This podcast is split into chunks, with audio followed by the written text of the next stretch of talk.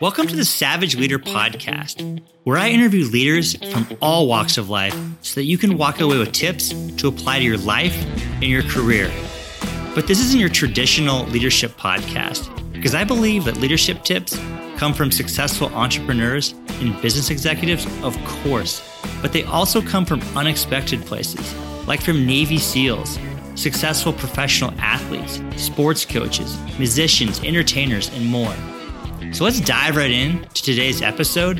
My hope is you walk away with something tangible that you can apply immediately to your life and your career. Today's guest on the Savage Leader podcast is Jenny Ming. Jenny is an iconic brand builder, experienced board of director, and CEO. She is currently on the board of Levi Strauss, Kaiser Permanente, Poshmark, Affirm, and Kendra Scott.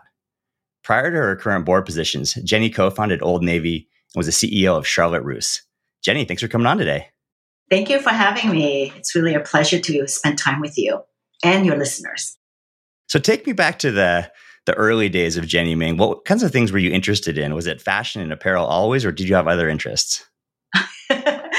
Definitely have a lot of other interests. You know, I immigrated with my family to San Francisco when I was nine years old.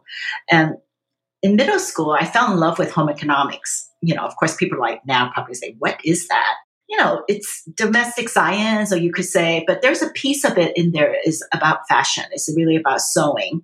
So um, I was always very good about cooking, sewing, child development. So I, you know, when I went to college, I majored in home, econ- oh, home economic and I wanted to be a home ec teacher. My junior year, the California school system decided home ec was just not academic enough. So they decided to cancel it in all our curriculum. So here I am studying to be a home ec teacher. Before I could even graduate, I was out of a job. so so I thought, gosh, what, what can I do? And my boyfriend then, who is now my husband, said, you should be a buyer. You love clothes. I mean, seriously, you, you have to remember this is like a I was 20, 20 years old. So I thought, yes, I do love clothes. Yeah. Yeah. So I took some merchandising class. I took some marketing class. I took some, you know, fashion design class. So when I graduated, I joined Mervyn's as an executive training program as a trainee to be in retail, fashion retail. So that's how I got started. But yes, I think if I could be anything besides, you know, an apparel retail, probably would be something to do with food because I love cooking. Always good to follow your passion, follow your purpose. Yes, absolutely. You know, um, but so many of us at that age don't really know what our passion is.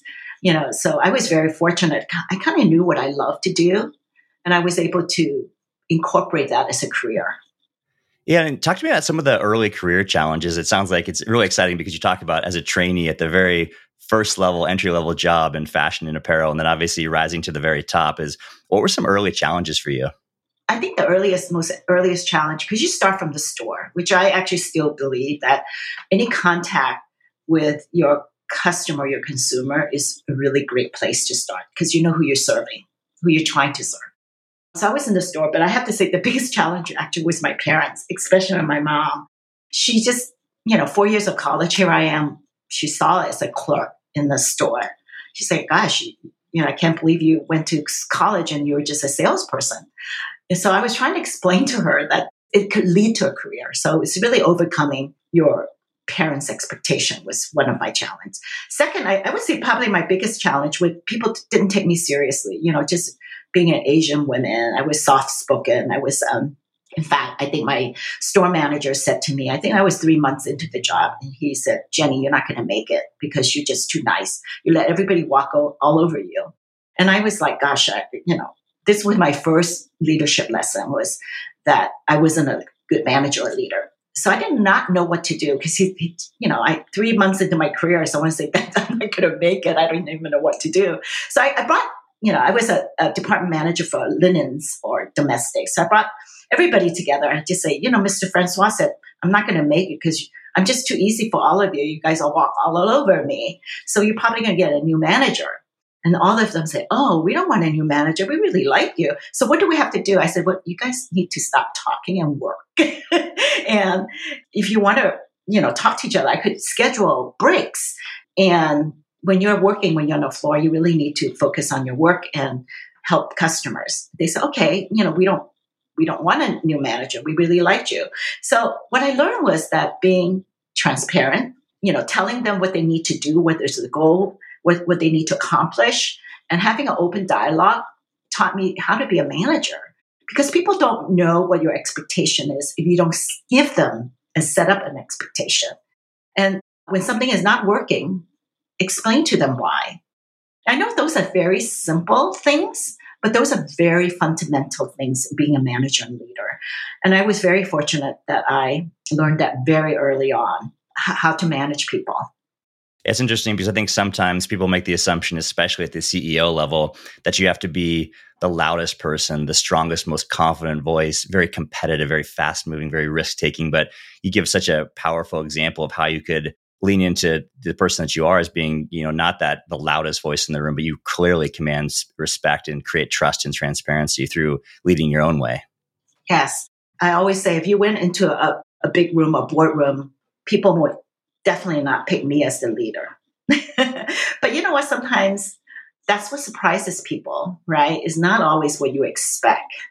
But how do you sometimes don't have to be the loudest voice, but with substance and to the point. And like you say, really, you know, so important that leaders comes different shapes and sizes and age. I think that is even more important. You know, it's not just default to, you know, a white male at 50 something that has the loudest voice. You know, it's something that I, I really believe in. And I devote it, uh, very much devote my entire career is really creating, helping develop leaders, especially women leaders especially women leader of color.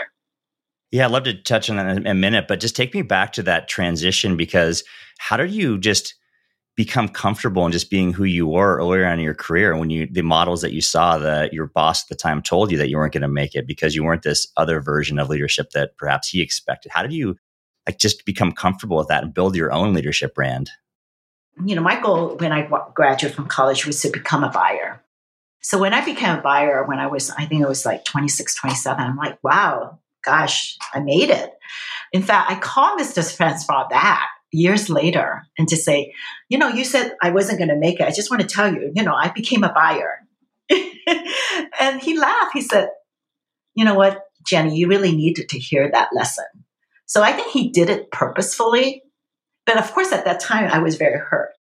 So sometimes lessons like that really help you through. It helps you kind of come to grips with what you who you are and what you believe in and what you need to do. And Mr. Francois really did that for me. I think more importantly is when I became a buyer, I thought, gosh, you know, 26, like I say, it's 27, I made it already. So pre- to me, everything else is almost like icing on a cake. So I have nothing to lose, but everything to gain. So I'm never really afraid. And I also, because is it's more than I ever expected in my career already. I'm one of those people that love a new challenge. I love learning something new. So I don't sit still. I'm always looking at, gosh, especially when I was a buyer, and like we accomplished this, but what is my next year's goals will be? You know, what do I want to build? So I think you, when you challenge yourself like that, I'm very comfortable in my own skin is because I think it's almost I kind of like surprising people. Like I said, when if you go into a room that you probably I would be the last person you would think to be leading something. But when they find out actually I am the leader, I love that giving people a surprise. So it's because I think the unexpected sometimes give people give them kind of off guard. Well, especially coming from my business when I was a buyer, you know, I did a lot of negotiating, right? So I think people don't expect that quiet Asian women to be so steadfast and strong. And so I love being a leader and being a manager that thinking that you really have nothing to lose but everything to gain is that you could be your true self. That's an interesting mindset, especially I think about you as having accomplished so much and you as an early buyer. It's almost like you had this mindset you already achieved the top, but you had so much further to go. How did you get that mindset of just nothing to lose, everything to gain when you were still really early in your career? I, you know what, I maybe being an immigrant, I think it was very much taught to me. My family, you know, came from Macau, and my parents give up a lot to bring all of us here so that um, we could have an education and do well in our career and do well in life. So I always feel like I need to do better or I'm excited to accomplish certain things. I think there's a little bit of that in my in back of my head. But I also think it's is an incredible feeling when you can accomplish something that you never expect to. Like I said, I don't think anybody expect to. Yes, I think they expect I could be a buyer, but I don't think everybody if you met me in high school, you met me in college, they would never think that I could be a, one of the founding member of a huge brand or be a president or CEO or a board member. But I think that there is that in all of us, but you have to want it. You know, I think you have to have the passion that you want to achieve and learn, but also have the, you know, maybe that's what they call grit to stay with something and persevere. I think that kind of feeling is something that has always been in me. You talked about it's in all of us. And how do you, I mean, obviously, if you just sounds like a case came naturally being an immigrant, the mindset of nothing to lose is how can people just bring that out in people or, or how have you helped bring that out in other people? Sounds like obviously you're very involved and passionate about mentoring women in leadership, women of color in leadership. Is how do you bring that out in people? Well, sometimes, first of all, it's sometimes people just don't think they have it in them or they give up very early. And I always try to tell stories about myself. It's just because if you know me later in later in my career, you just assume, of course, Jenny was the president, or oh, of course you could be a CEO. But in my early career, you probably would have never think that, you know. So I always tell people, you know, how I started. I wanted to be a home ec teacher, now I became a buyer because you know when when something didn't work, then you think about what's next. What else are you excited about to do? And I give tell them stories that if I could seriously, I'm not just saying it.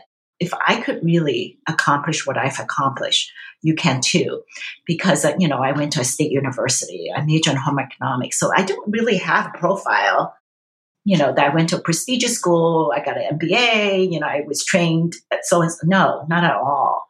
So I think it's sometimes it's not what you've where you went to school, what your you know what company you work for, but it's who really who you are, and then you have to believe in yourself. But you have to also want it. Nobody can make you want something. You have to want it. If you really want it, here are some of the things that you can do. So I think it's really exposing people the possibility of what they can do and want to do. Everybody wants to succeed. But how and why really makes a difference. And you just gave two really great leadership lessons in vulnerability in terms of sharing your own story. And hey, you weren't always in this position, but also humility. It's just those are such powerful leadership principles. I love sharing my stories is because I feel very fortunate to be where I am. And so I want people to know they can too. And that is the reason why, you know, when you asked would I be on your podcast, I was more than happy to. Anytime I could, you know, reach even one person is one more than I ever had, right? So let's fast forward a little bit in terms of the Old Navy story. Just I love that obviously it's an iconic brand, and and I was there and uh, once it was up and running. But what was that like? How did the the brand? What was the genesis of that? Okay, well, I, let me start by telling you, I we started the brand with eleven people, and I was employee number one. So Mickey asked me one day. In fact, actually, I, I, think I was telling him that I want to move my my family. My husband just got a new job in Hong Kong, and I want we want to move the fa- our family there. And we have a pretty large sourcing office in Hong Kong, and I love sourcing. So I said, I'm sure you're going to find me a job there.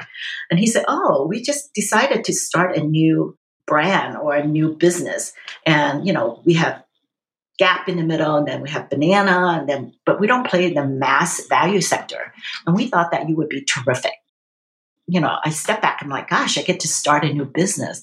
But in the meantime, I husband got a new job. So, but I knew I wanted to do this. So I went home and tried to, uh, you know, try to t- tell my husband. I said, you know what, I got a new, new opportunity and I really love to do this. And but he also have opportunities. So people would always ask when you have two career-minded people, how do you make the decision? The good thing is my husband and I are very aligned. We make our decision based on our entire family, like what is good for the family, not just for one person. So after conversation, he think, no, I think we should So my whole take is where do you think our kids would be best growing up where in Hong Kong or the Bay Area? And it really came down to was the Bay Area. So I got to do my startup and he decided to not do his opportunity. So the reason I share this is because so when it was announced I was going to do this, I have to tell you, 90% of people thought I was crazy, that I was taking this huge risk because the Gap brand is so well known.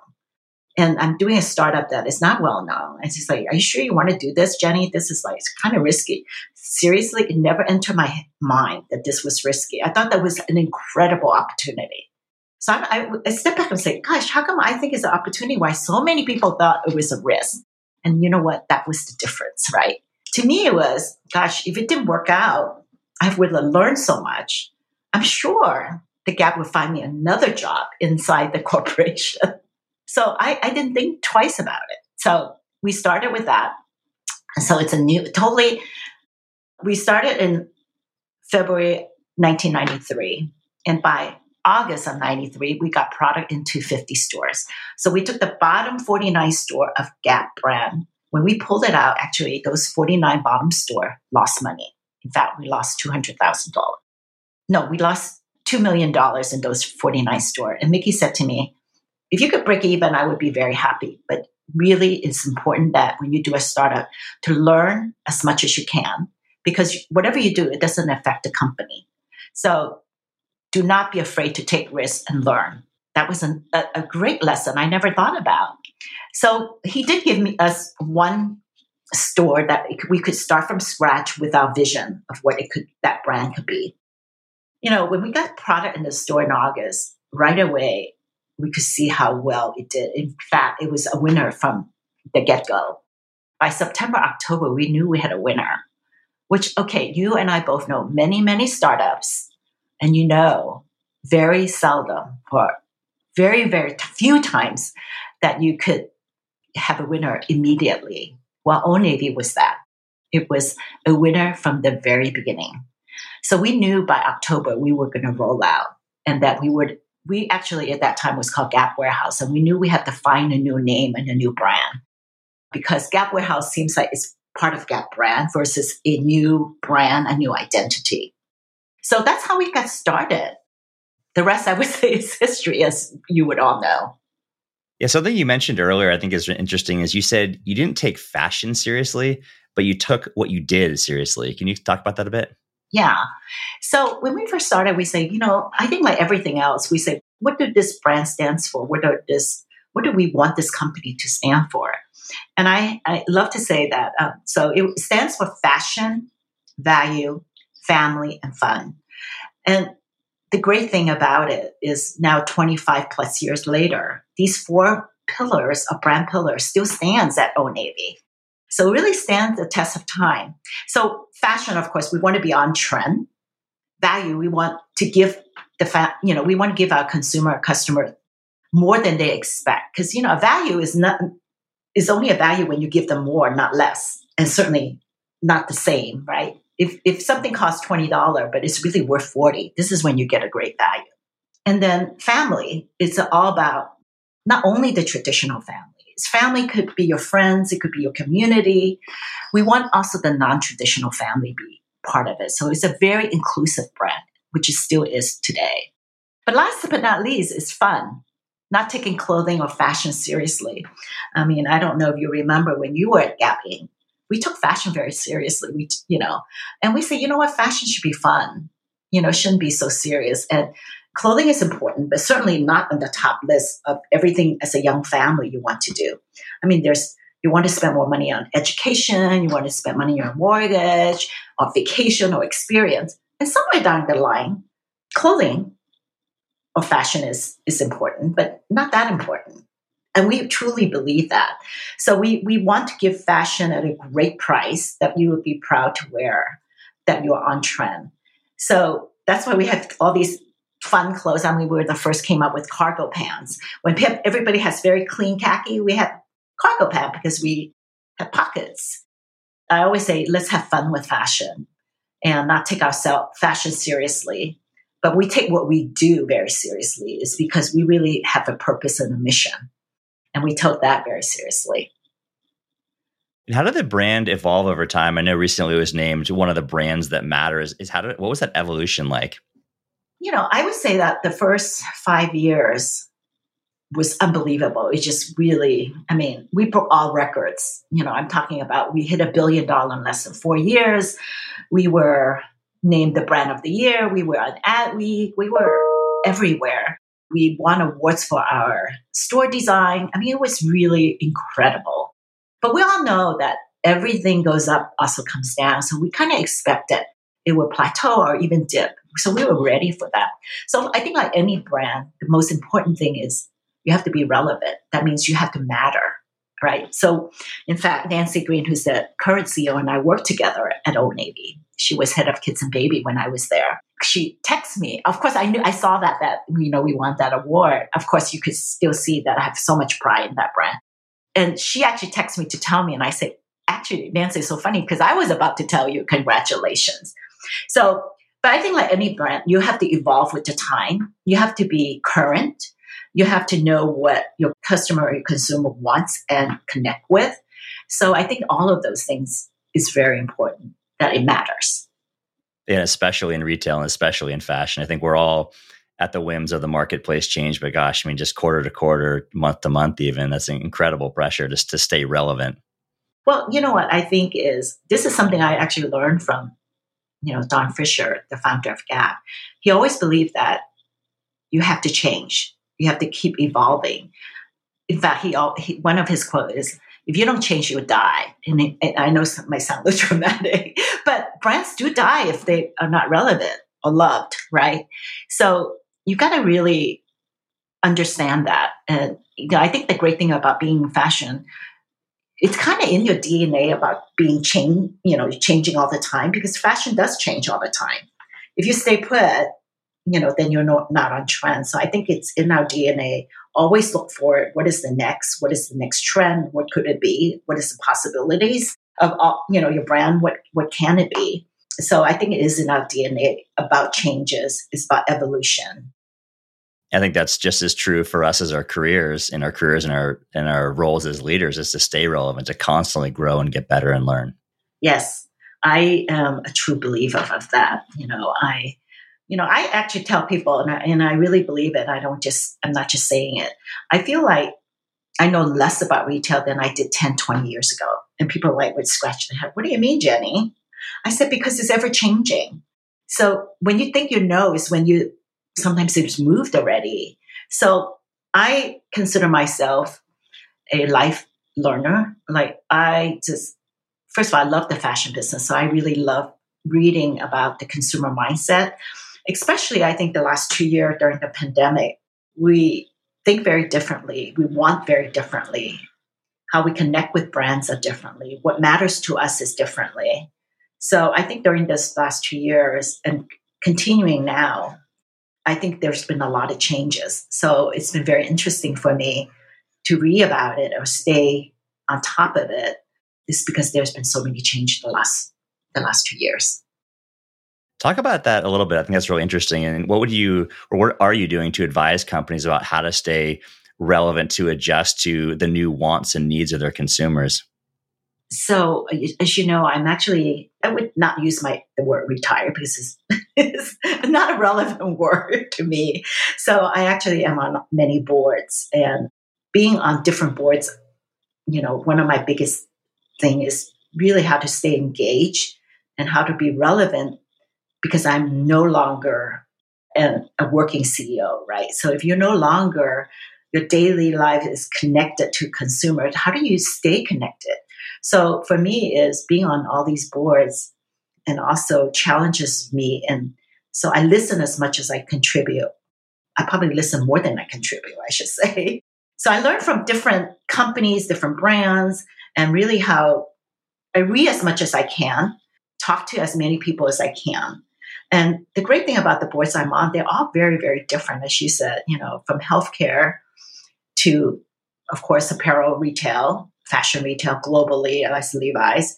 And, you know, Poshmark is a social commerce or, you know, has a huge community. Affirm is a fintech or, you know, buy now, pay later payment system. And you know, I'm on Kendra Scott, which is a jewelry brand that, you know, that really focused not only about having, you know, jewelry, but it's also about giving back to your community. So every one of these brands are, I would say, have a very strong mission and purpose and is very connected to who they want to serve. And they are so different, but it's connected by a very focus on customer, consumer, patient or people. You know, when I first, my first board actually was on Kaiser. I was on it for eight years. I left for about seven. I just rejoined this year. And I came out of fashion. I came out of Old Navy. And then when they called me to see was I interested on the board, I'm like, I know nothing about healthcare. Why would you be interested in me being on your board? And they laughed. They said, we have lots of people that knows, you know, medicine and healthcare and hospitals and all of all of that. But you know what, Jenny? What you know is about people. All the years in retail, that means you know consumer. And we don't treat our patients like consumer. We need to influence them. We need to educate them so they could make better decisions for themselves. You know, we're here to tell them what they educate them, but they, in the end, they have to make the decision. I was very fascinated with that. I thought, gosh, it's something that I never can think that I could sit on a board of a healthcare system, right? But sometimes, you know, you have to look beyond what you think you know. You sometimes we we kind of pigeonhole ourselves. In fact, I was offered many other retail board, and I picked Kaiser as my first board. It's because I thought I could stretch myself and learn something new. You know, I'm you could tell by now that I'm one of those people that take risks and not afraid to learn something new being uncomfortable is when you really learn the most. Believe me, I sat through many, many board meetings I feel like I was um, kind of faking it, right? Like, but then I always try to remember why I'm on the board. They don't need me chiming in about, you know, a cure or medicine or health, you know, hospital. But they wanted me to chime in when it's talking about the patient delivery care system or how to connect patients with, you know, the virtual care. You know, they they want to think about what the what the patients are thinking. So this is when I know, you know, I have to be at the table and speak about that. That's how you stay relevant. That definitely Kaiser Permanente is the board that really stands out of the other ones. The other ones I can, you know, make sense. There's a lot of synergies between them, but that's um remarkable that that would be your first one also. Yes, the first time I went to the board meeting, I think there was 30 plus people around. There was, I think there was 14 board members then, then. And we all came from very different backgrounds. And um, so it was pretty scary because it, it's a very, I mean, first of all, I always remember not taking, you know, fashion so seriously. Well, you know, because it's not life and death, but, you know, Kaiser, it is very serious. And, you know, I always say, you know, when we have, when we used to have to decide on a button, I'm like, okay, we mull over for an hour. We're not saving lives with this button. but, you know, when you're in the healthcare system, of course, it's life and death. It's very serious. So it's a totally different industry, but, you know, I really learned to appreciate every one of my boards is because you not only, like I say, learn about what they do, the purpose and mission, but the board members, I learned so much from them. The leadership team, I learned so much from them. And being part of something bigger than yourself is so interesting and so engaging. As you could see, probably t- hear my tone, and how much I enjoy being very proud to be on their board and their company. What was that like? What was that transition? Because obviously you've talked about lifelong learning, comfort with taking risks, but just thinking about that first board being jumping into Kaiser Permanente and just but just being a board member in general, what was that transition like for you? I would say it actually was a hard transition because I think all of us, especially myself, I'm used to doing, operating. When you're on board, you're not operating. You don't get to do the doing. it's about influencing. It's about telling your point of view, It's about your experience. You don't get to do. So I would say that was the hardest transition. And then the second hardest transition is really about being in an industry that you, you, you actually might not be an expert in. So what you do is then take your ex- relevant experience and apply it to a different industry. And it took me, I would say, a few years to really learn how to do that. So I would say that transition is never easy. Of course, now after 15 plus years is much easier.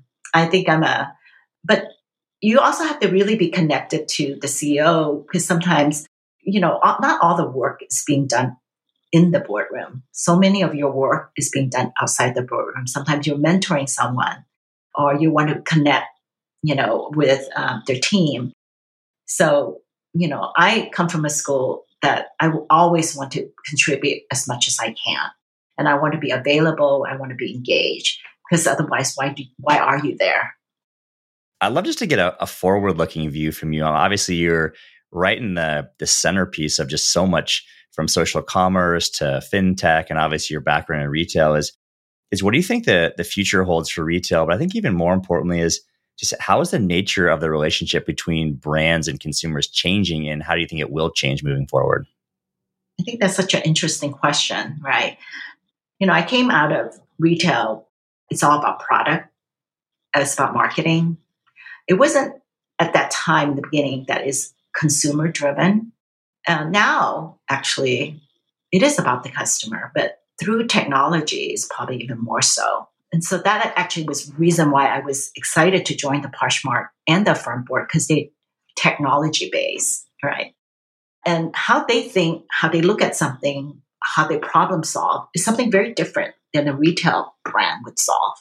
But today, with technology, you could solve many different things much more efficiently. First of all, you have a lot more data we had a lot of data, but we just did not know what to do with the data, if you remember, you know, in, in retail. But now, using those data, you could even get closer to consumers and really serve them the way they want to be served. So I would say retail, the first thing I learned is really get to know who they are and how they want to connect with you. It's their decision. As many of multiple points of connection you want, to engage with them is how I would look at retail today. Again, I came out with vertically integrated. We want to control the brand. You know, the whole thing about controlling that you pull the string, it really is less, so much less about that today. It's more that the consumers are in charge. They want to connect with you when they want to connect with you. And how they see the brand and what is of value to them is a lot more important. So I would say digital data, all of that needs to be in your brand you know, I'm not even saying that's the future. It's here. It's been here. But how it evolves with that is what is going to be happen. And there's so many ways, uh, as you say, it's not just e-commerce, social commerce, and how you pay for it is different, just like Affirm or the pay, buy now, pay later. And how do you connect customers from different brands together is another way. If you have affinity for a certain brand, you might now know enough data that here's another one that you could connect with and you would know and it would be right for you i think there's so much information but how you use those information also matters i think that brands today has to have a purpose when you say you know what it's just not good enough when you say you know what we're just serving it up but you have to have a, purpose and mission behind why you do the things you do not only for the customer but also for the employee that is in the company you know when i used to think the Old Navy brand, you know, you step back. Yes, we have great product, but it's more than that, right? It's really about connecting, being inclusive, being in a community or family that you belong to. Is about having great value and, and be proud of wearing something, giving you confidence. That was what the brand stands for. So you have to dig a little deeper then why you exist and what you want to accomplish with that brand.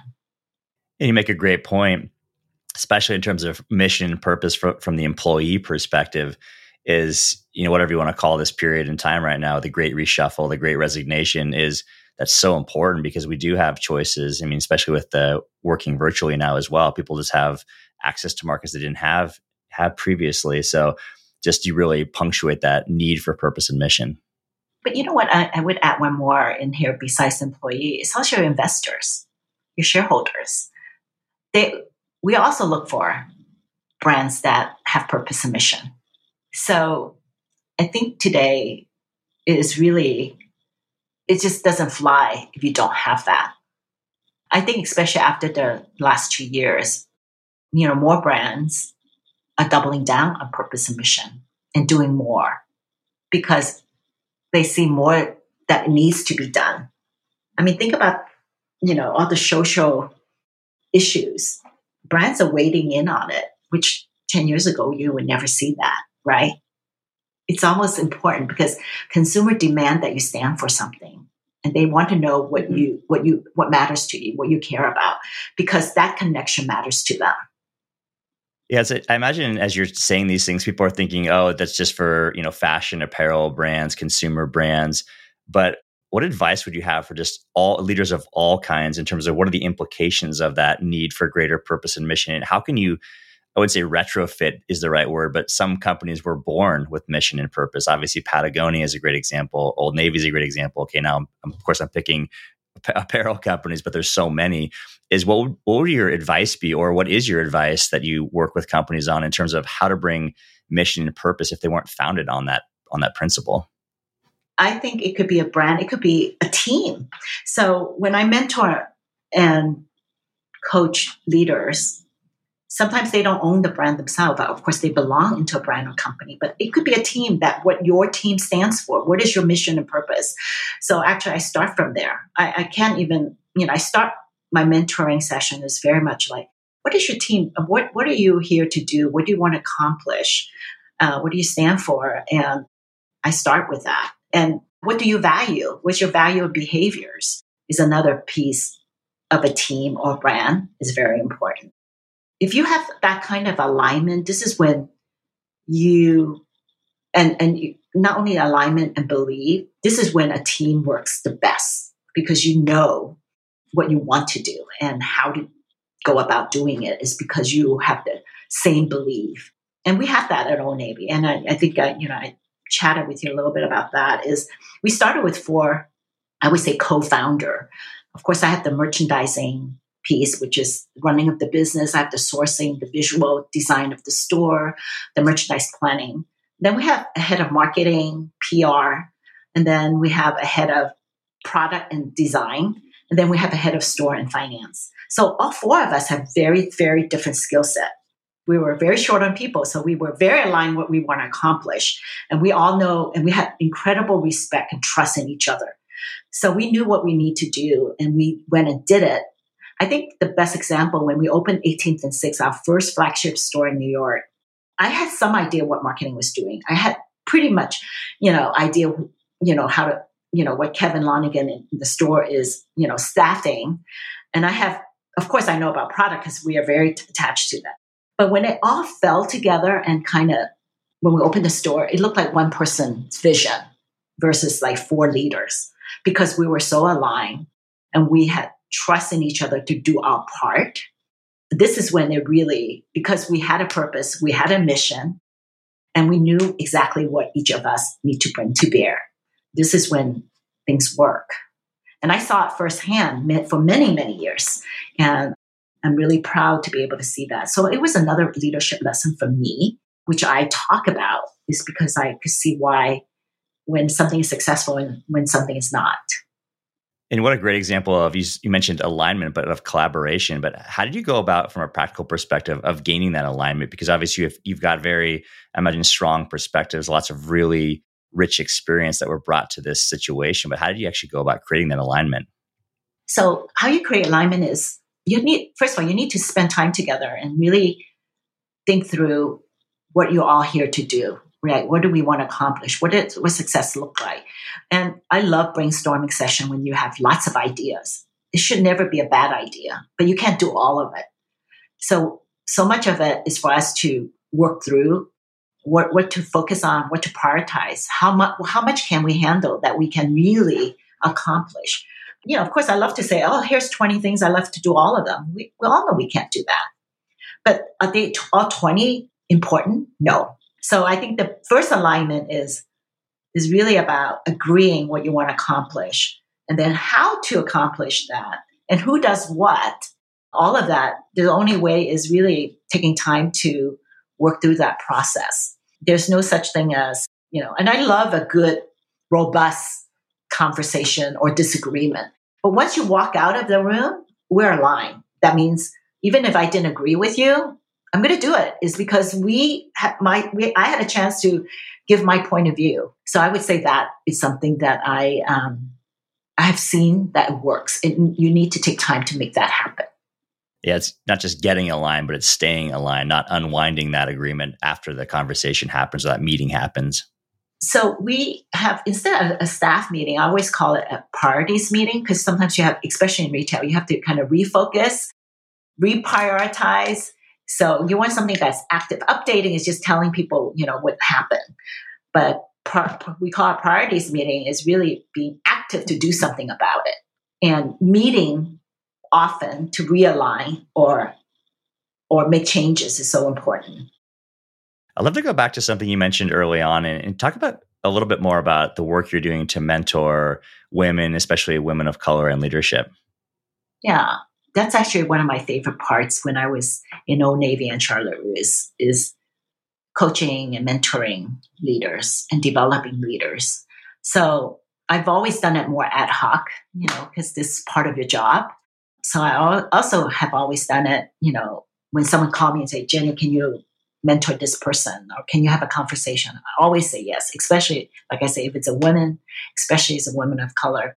So now I actually work for a company called Exco Leadership Development. So I'm an executive mentor and coach. So I'm actually have clients, and uh, so happen clients I have is from technology, you know, or from food. And leadership crosses all different boundaries. You know, a, good leader is have very similar traits. Doesn't matter what you know field you're in. So much of it is just really probing thinking, helping them to think through and strengthening their leadership skills. So everybody needs different things. But I usually start with, like I said, an assessment of their team because being a leader is really leading a team of people. So really understand that dynamic helps them think think through their leadership lessons. So that is what I'm working on today as I would say a side job. but it's again, it just keeps me engaged. It keeps me interested, you know, what is relevant to today's leader? What are some of the challenges they're going through?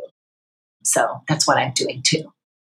That's fantastic. Obviously, uh, one of many side jobs that you that you have, but what a great way to be giving back.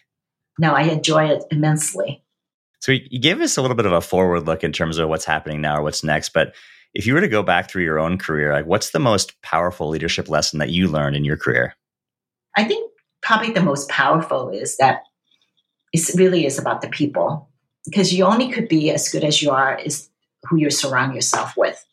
I know this sounds kind of maybe old, but it's really true.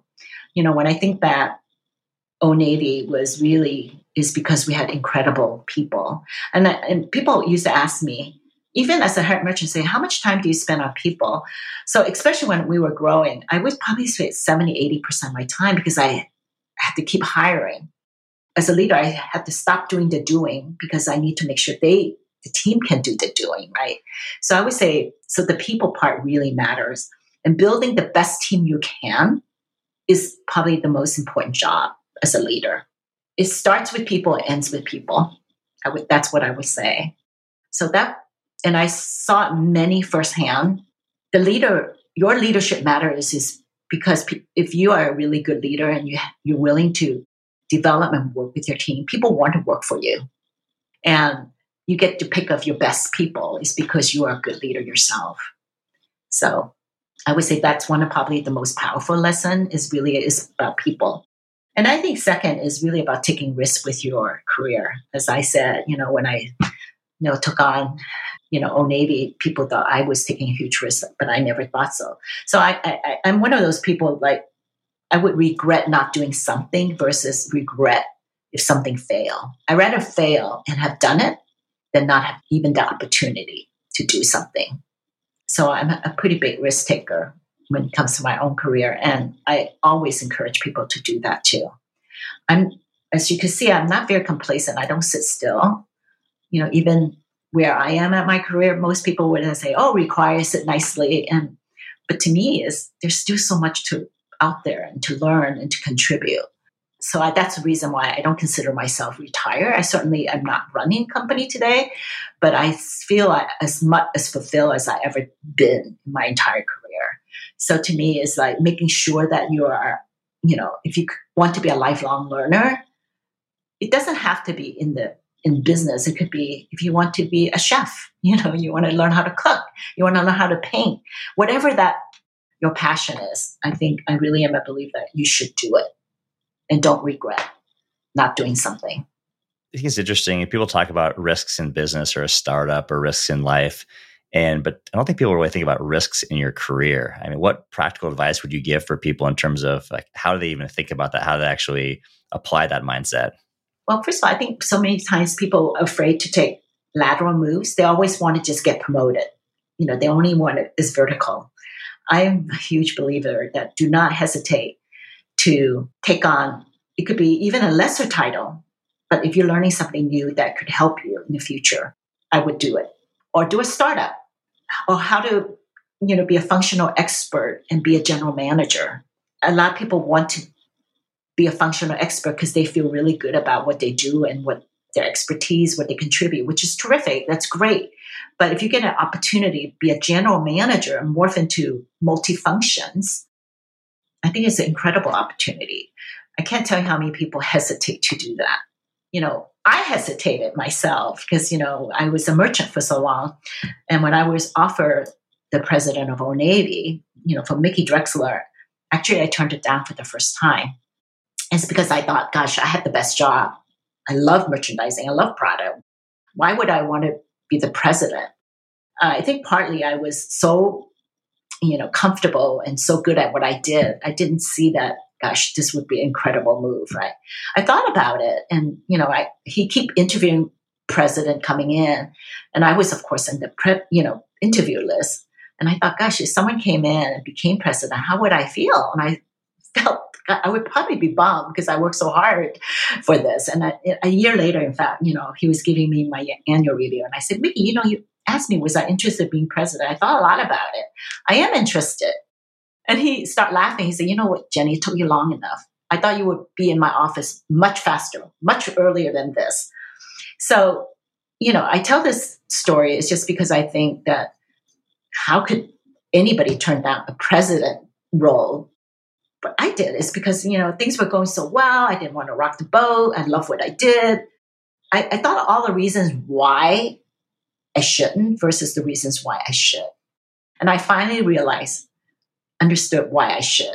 I mean, it was an incredible opportunity. I could really learn so much about being a general manager and all learning all the other functions and connecting all of that. So I was the president of Old Navy for seven years. I never, you know, regretted it in a day. So not be afraid and to learn something new and take a risk, even if you fail.